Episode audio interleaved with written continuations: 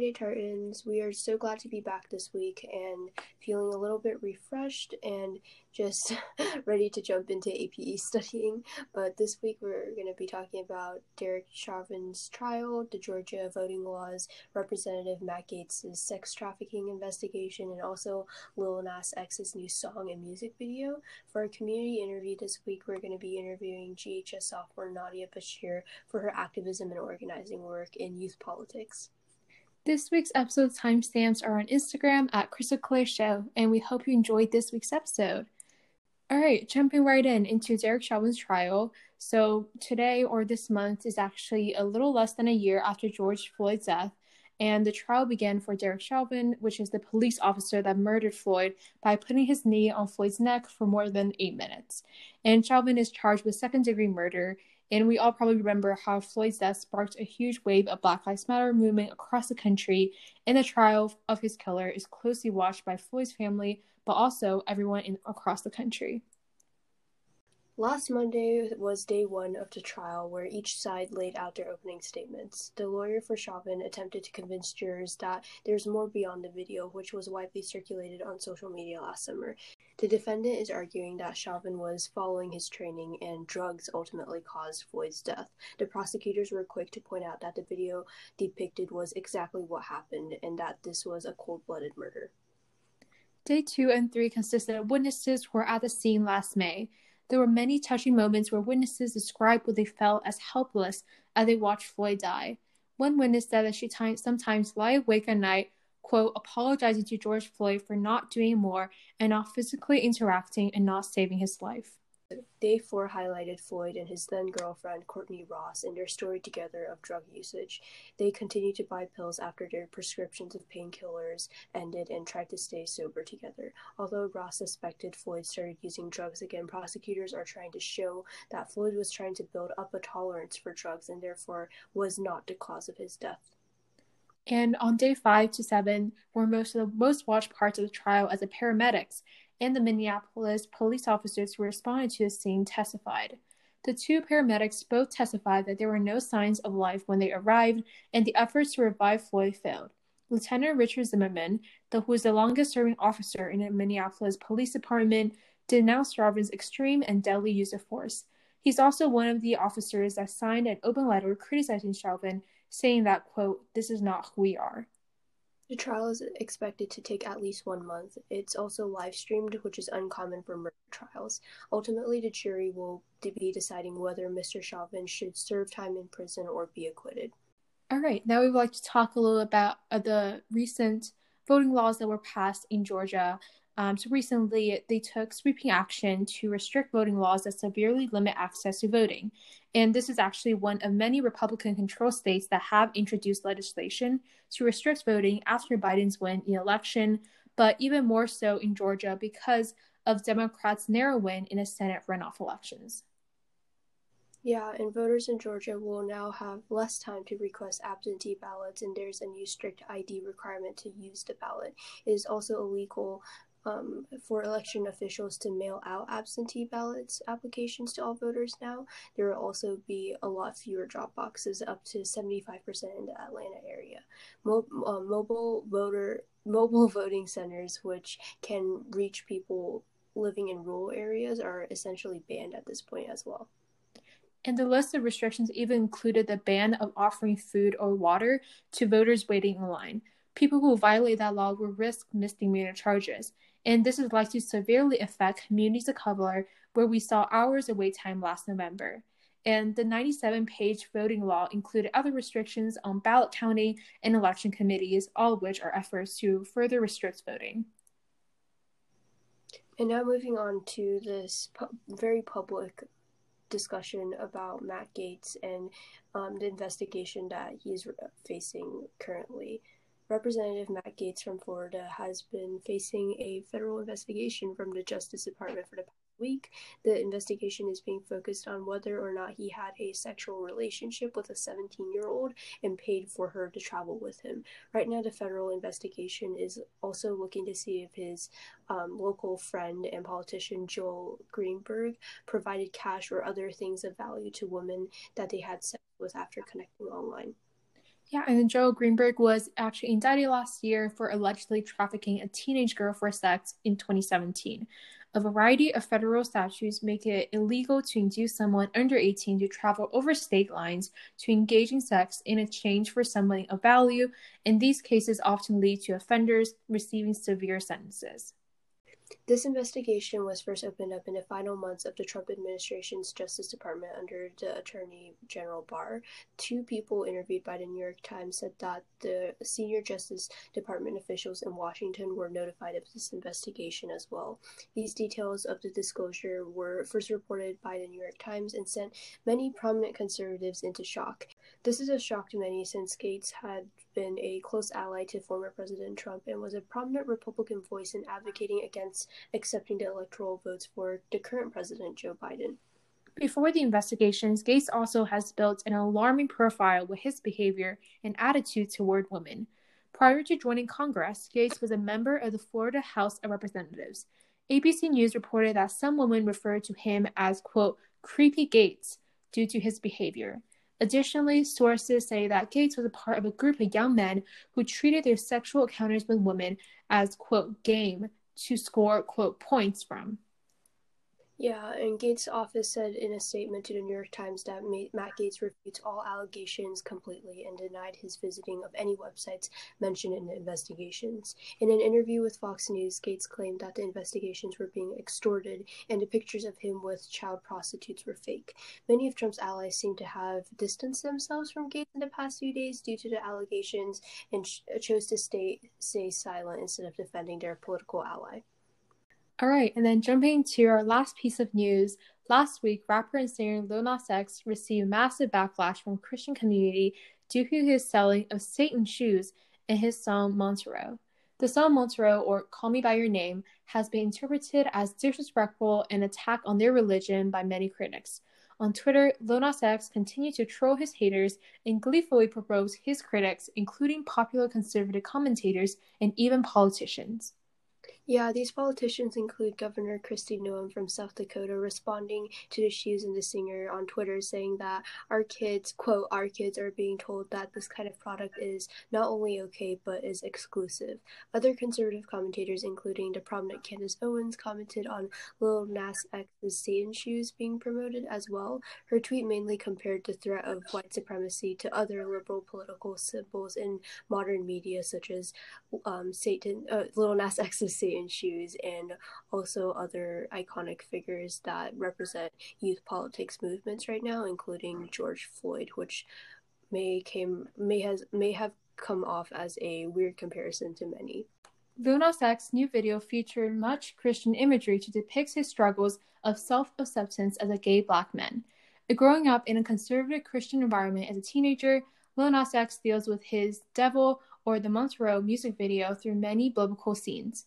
He starts in the garden with temptation and entrapment stories of Eve and is sent to his execution in the chamber of judgment. While he descends down to hell in the music video, he slides down a dance pole and proceeds to provocative dance on Satan's lap before killing him and taking his crown.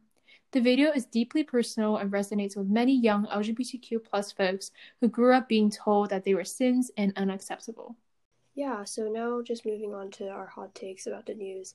Um, I guess we can I can start with commenting on what we were just recently talking about a second ago with like the Lil Nas X video. And as a queer woman, I obviously have a very biased stance in this, and I think that not only I not only do I like really look up to the way Lil Nas X has been responding to a lot of these people on Twitter because I feel like sometimes I kind of freeze up in terms of like homo when I hear homophobic things. I think that like a lot of the imagery that he uses and a lot of like the the somewhat like funny but also like powerful um like metaphors that he uses in his music video are really powerful and really inspiring, right? Like I think a lot of the, a lot of what like the devil and also what Satan kind of symbolizes as um as like the negative force of homophobia and stuff in not only Lil Nas's Lil Nas X's life and like my life and a lot of other queer teens' life,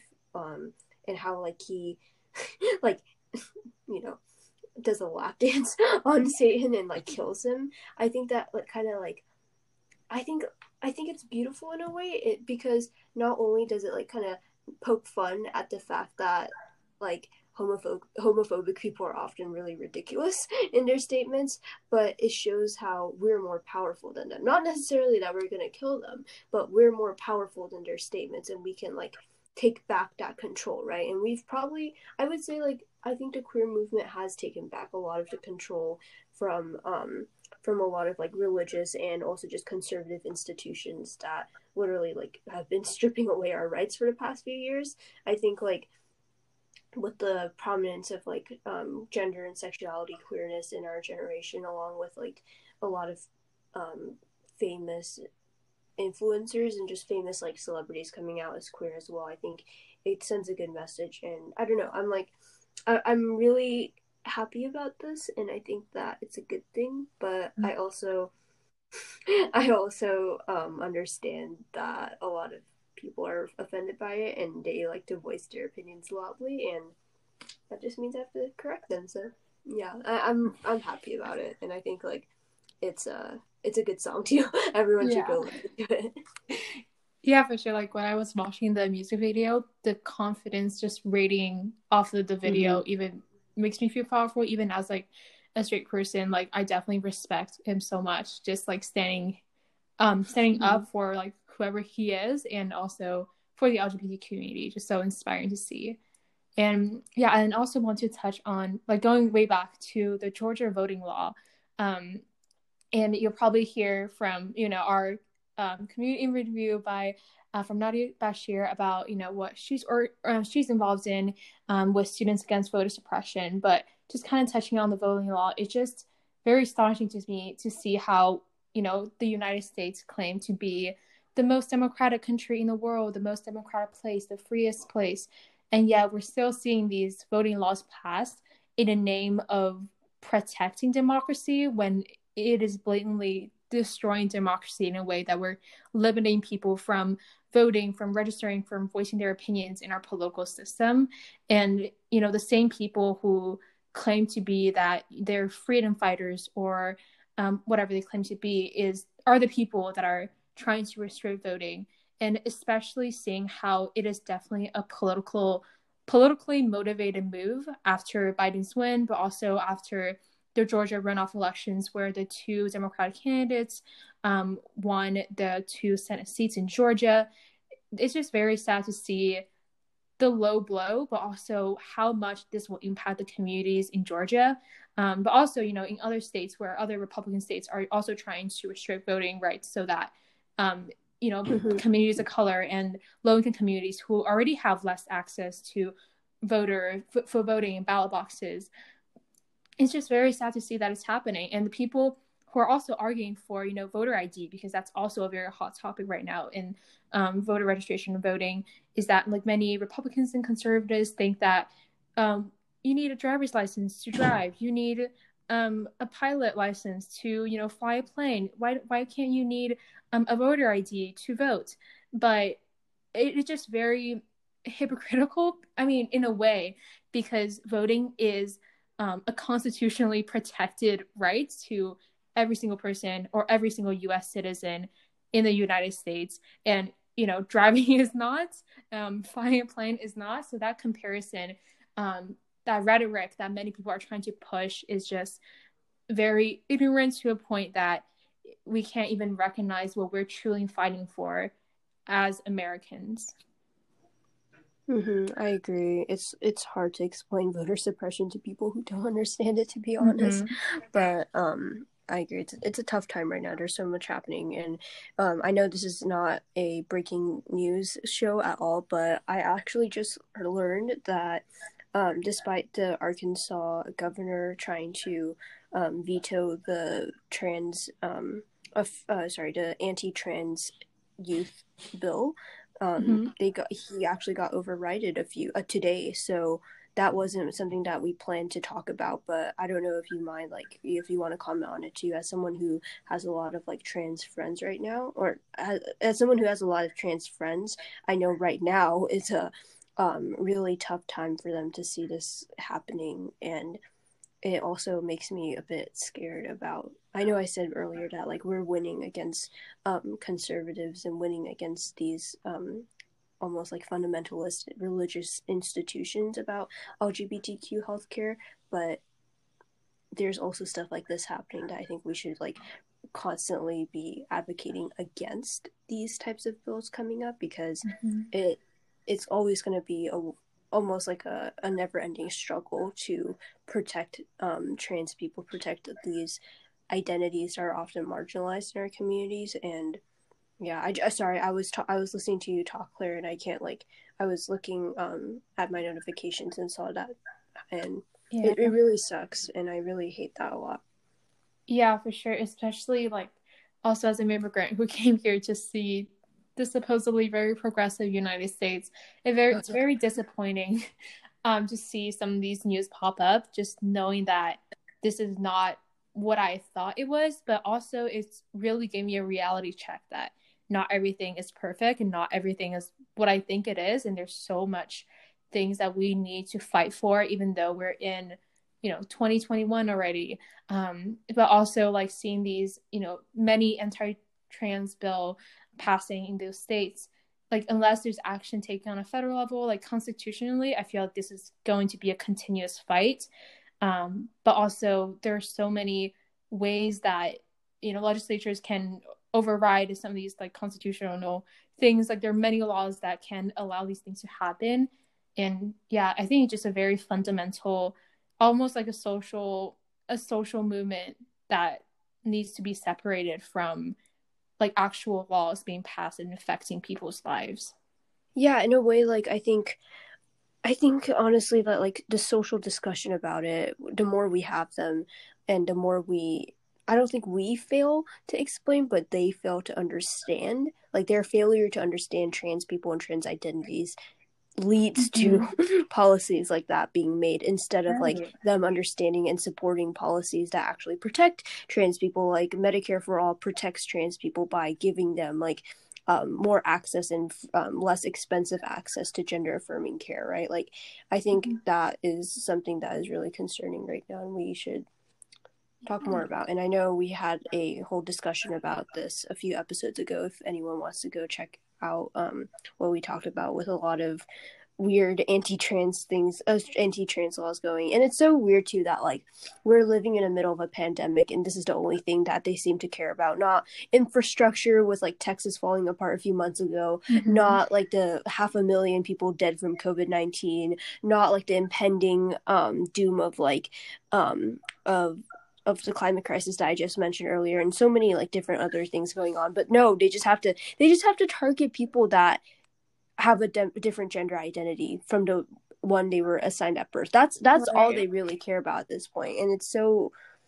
Sorry for getting a bit aggressive. It's so frustrating to watch. As, yeah, it's just so frustrating to watch. Right. And I feel like it's almost like a distraction from the real issues that we should be mm-hmm. like focusing on, like you mentioned, like climate change, infrastructure.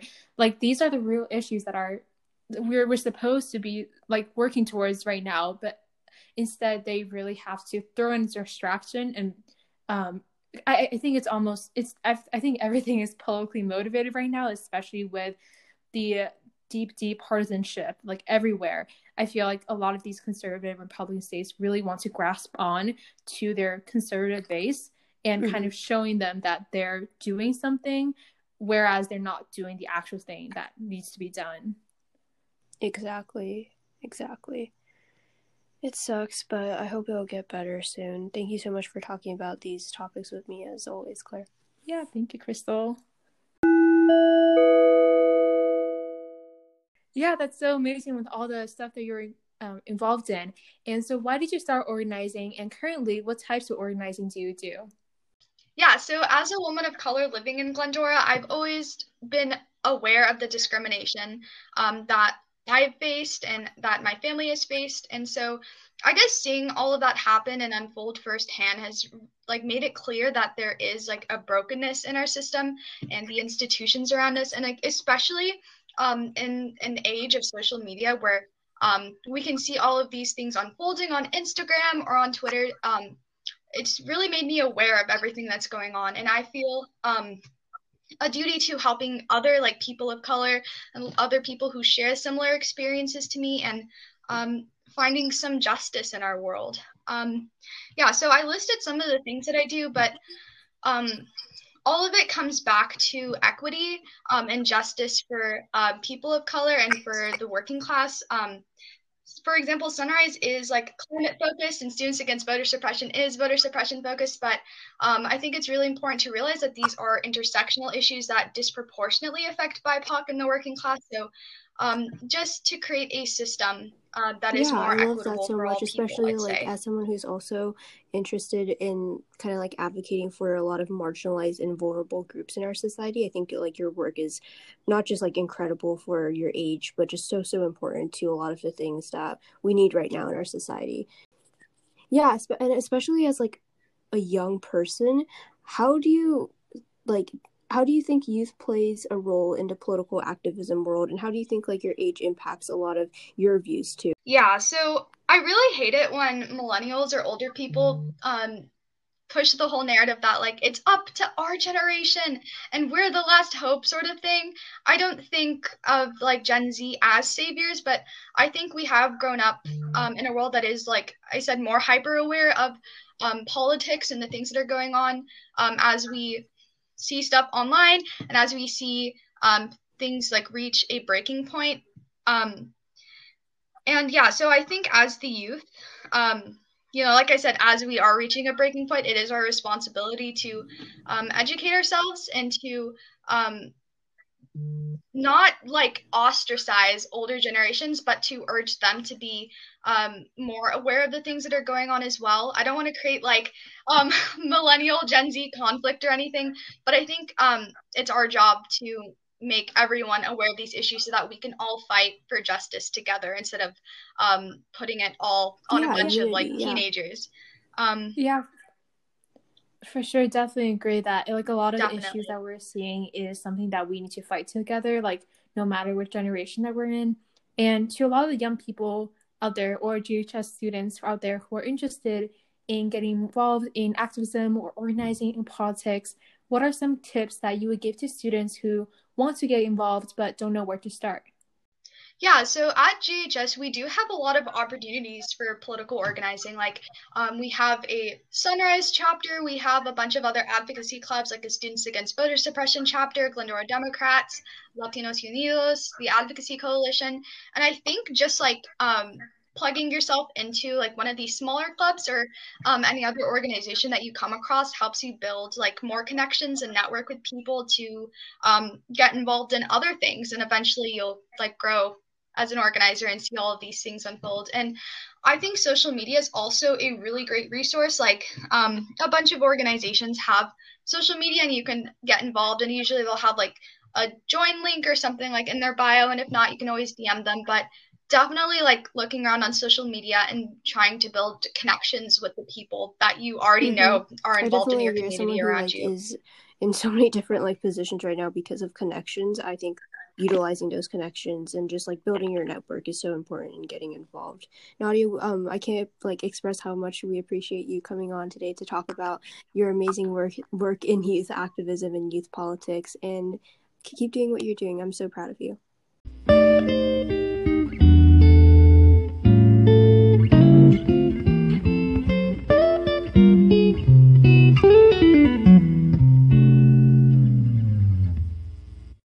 Crystal Claire Show is a podcast by the Glendora Tartan Shield at Glendora High School and is hosted by Crystal Wadado and Claire Liu.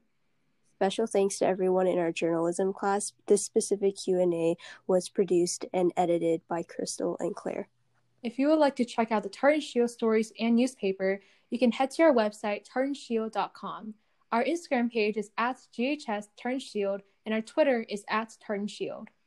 If you would like to submit a topic that you'd like us to cover or contact us in any way, you can fill out our Google form in the biography of our Instagram page. Thank you all for listening to this week's episode. We'll see you next Friday at 8 a.m.